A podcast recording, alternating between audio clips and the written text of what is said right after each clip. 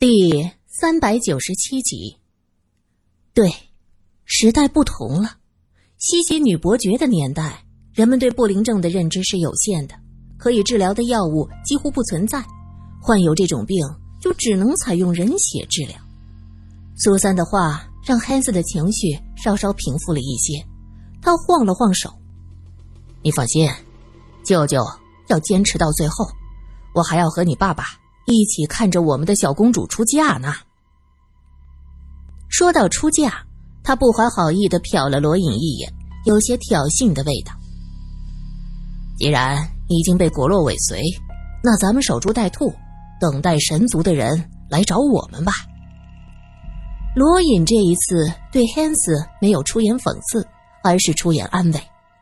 没关系 Hans， 现在科技发达了很多，不会像欧洲中世纪那样对不灵症有诸多的偏见。 Hans 点了点头，好像听进去了，表现出一副云淡风轻的样子。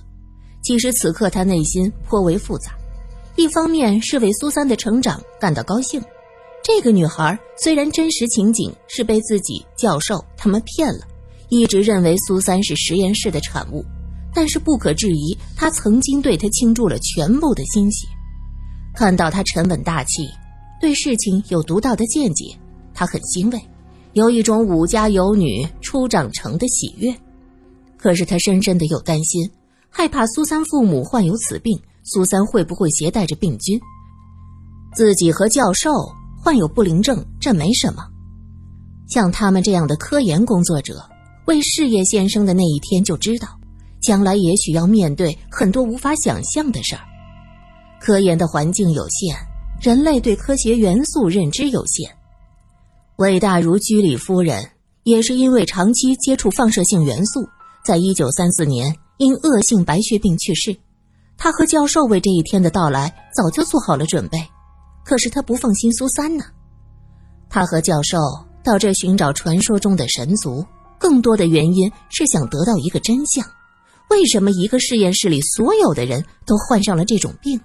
是否为后来环境导致的基因突变，这种突变会不会遗传？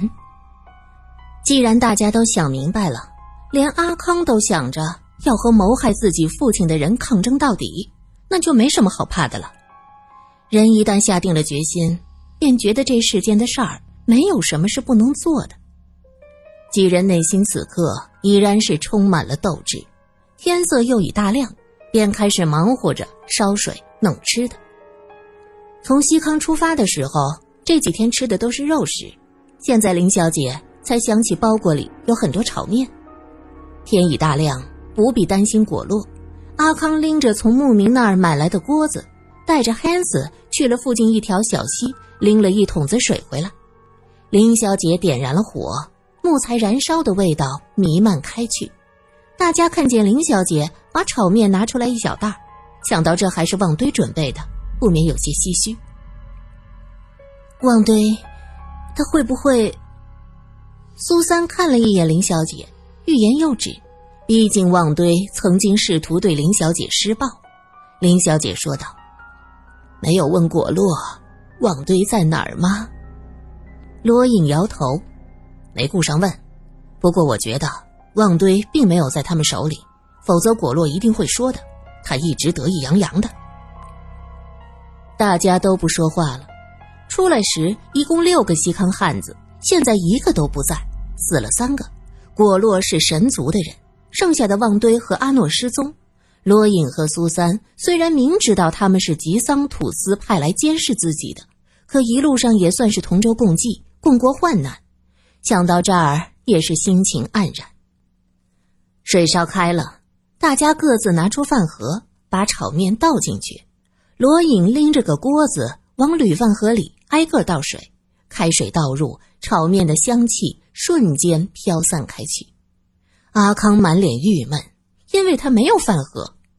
Hans 想了想，在背包里翻找一阵，拿出一个铁皮罐头，用力地拉开拉环，接着使劲一拉，将上面的盖子拽下来，一股肉香飘了出来。阿康的眼睛亮了。牧民当然每天能吃到肉，可是这种味道的肉食是他没见过的。阿康盯着那罐头，不知道是什么。Hans 笑了笑，用勺子将红烧肉挖出来，放到大家的碗里。苏三摆摆手：“我吃炒面，不想吃肉，我的那份给阿康吧。”阿康闻言惊讶地指着自己：“我我我也有份儿！哦，这个肉好香啊！”Hans 故意不说话，又给林小姐一勺子肉，接着是罗隐和自己，最后看看阿康，却调皮地把勺子塞进自己的嘴巴里。阿康看着 Hans 叼着勺子，失望地低下头去。苏三说：“你就别逗他了，阿康是个实心眼儿。”Hans 的蓝眼睛满满都是笑，把铁皮罐头举到阿康面前：“喏，都给你。”你用这个铁皮盒子做饭盒吧。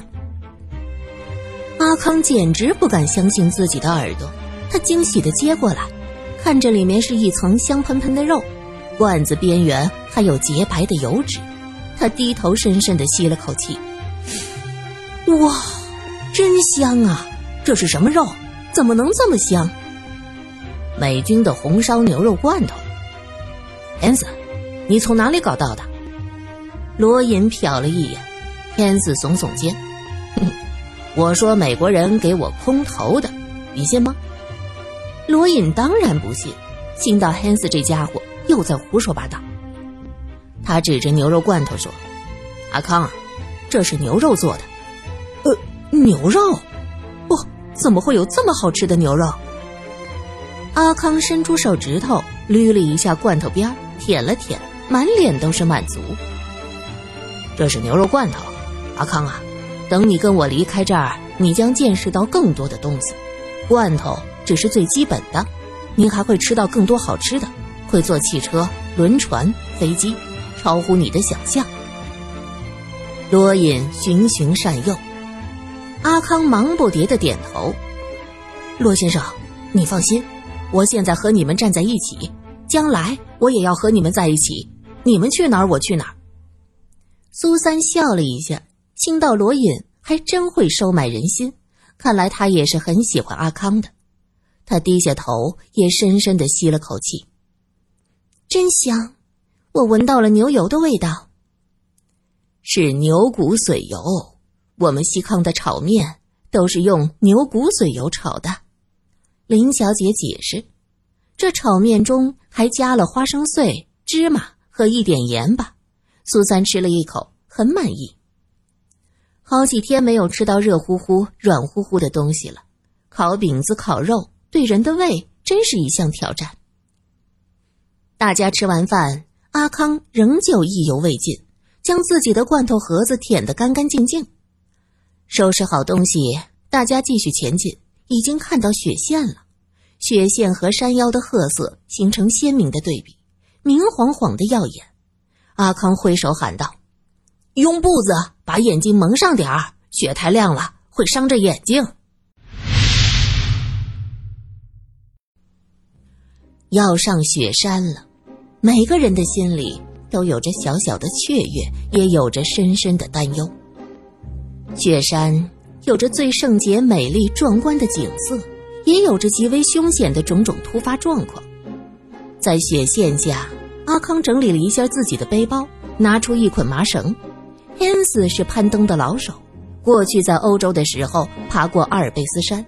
他接过那团绳子，拎起来看看，竖着大拇指，连声夸赞：“不错，阿康，年轻人有前途，想得周到。”苏三仔细一看，原来这绳子上有一些小小的钩子，钩子上挂着绳套。“这是我阿爸做的。我叔叔过去做向导，就曾经用过。”阿康听 Hans 夸他，不好意思地挠头。罗隐也拎着绳子看了看，他点头道：“是很不错，你的阿爸真聪明。”原来这绳子上有铁钩子，上面挂着绳套，这些绳套上还都系着带子。大家将这带子绑在腰间，带子再用钩子和绳子连在一起，这样比较安全，不会有人掉队。同时，一旦发生了什么紧急情况，只要将带子从钩子上摘掉就没有问题了。这样的绳子很方便将人连在一起，也方便单独行动。阿康的阿爸的确是个心思缜密的人。大家收拾停当，将马匹绑在水草好的地方，将自己的背包整理了一下，然后用带子拴着连成一排，向雪山攀登。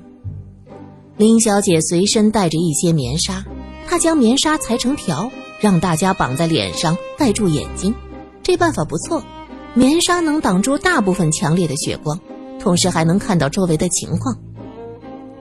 这一行人的顺序是这样的：阿康打头，接着是罗隐，苏三在罗隐身后，苏三的身后是林小姐，最后是 Hans 殿后。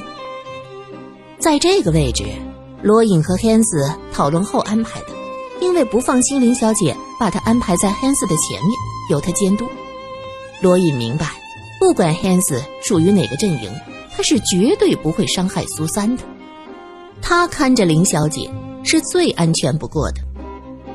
苏三开始觉得一切都好新鲜呐、啊，他还是到北平的时候见过雪，这次一下看到这遍地的雪，一片苍茫无边无际，兴奋得了不得。刚走上雪线，就兴奋地从一个树上拽下一把雪，团成团放在鼻子底下闻了闻，嗯，竟然有些甘甜的味道。林小姐笑了，苏小姐，待会儿你就不会觉得这雪甘甜了。苏三不以为然，握着雪团走了一会儿，渐渐觉得手指头越来越冰，还有些麻麻痒痒的，像针扎一般。他急忙将雪团扔下，把手插到皮袄的口袋，暖了一会儿，又想想林小姐的话，他无聊地踢了一下雪。这时背包里传来咯咯咯的声音，是一直沉默的小翠儿。苏三低声问，你又怎么了？我冷，牙齿打颤。拜托，你在背包里能冷到哪里去啊？牙齿打颤你咬着呀，哎，你牙掉了我可按不上啊。这一声威胁好用一点，牙齿打颤的声音渐渐消失了，突然又啊的一声，接着是嗯嗯嗯，像是嘴巴被堵上。背包在苏三的背上跳了一跳，嘿，这是什么情况？苏三有些发懵，不知背包内的小翠和嘎巴拉在搞什么鬼。背包内，嘎巴拉和小翠牙齿抵着牙齿，这在小翠看来就是接吻呐、啊。没有嘴唇的两个骷髅，只能用牙齿来表示彼此的亲密关系了。其实昨天晚上大家睡熟之后，小翠儿和嘎巴拉是有过交流的。你听苏小姐说了，你那神族可能是吃人的。也许吧，不过我们都是骨头了，不怕他们。嗯，苏小姐，没有苏小姐我可怎么活呀？小翠的声音很细，带着微微的颤抖。你不是说他其实算你的仇人吗？来，是啊，啊、哦，我也说不清楚他到底是我的恩人还是仇人，不过我很想跟着他，每天能去好多地方看好多奇怪的事儿。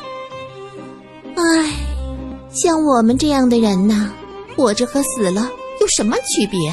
那么漫长的日子，没点乐子多寂寞。可是换个人，不得把咱们当成妖怪砸掉沤肥呀？嘎巴拉想想也认为小翠儿说得对，他俩这形象啊，也就是遇到了苏三，换个人绝对把他们当成妖怪。所以一定要帮助苏小姐，只有她平安，我们呵呵才有未来。本来从多年前被做成嘎巴拉开始，这个嘎巴拉就不知道自己还能有什么未来。从人类的定义来说，他已经是个死人了，可谁能相信这个死人的骨头还有知觉，能思考，能说话呢？在那些不知是日还是夜的时间里，被藏在一堆所谓的法器中，旁边是一面鼓，骨皮细腻，背面有一个小小的红点。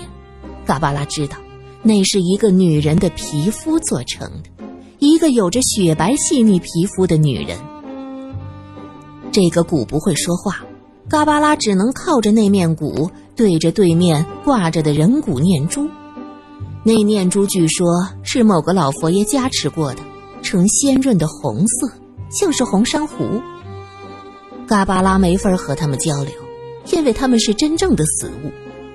靠着那个骨，还有这少女肌肤的细腻，嘎巴拉无数次地幻想着这少女有怎样的容貌，自己若还有手，一定要轻轻地抚摸那颗红色的朱砂痣。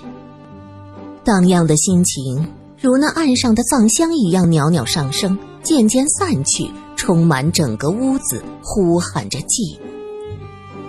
这样寂寞孤独的岁月，他一点儿也不想重来。小翠儿说得对，只有跟着苏小姐，还能自由地呼吸空气，静看着世间的繁华。如果因此要背叛自己所谓的同族，嘎巴拉昨晚在背囊中矛盾了很久，最终下定了决心：人不为己，天诛地灭，何况我一个嘎巴拉？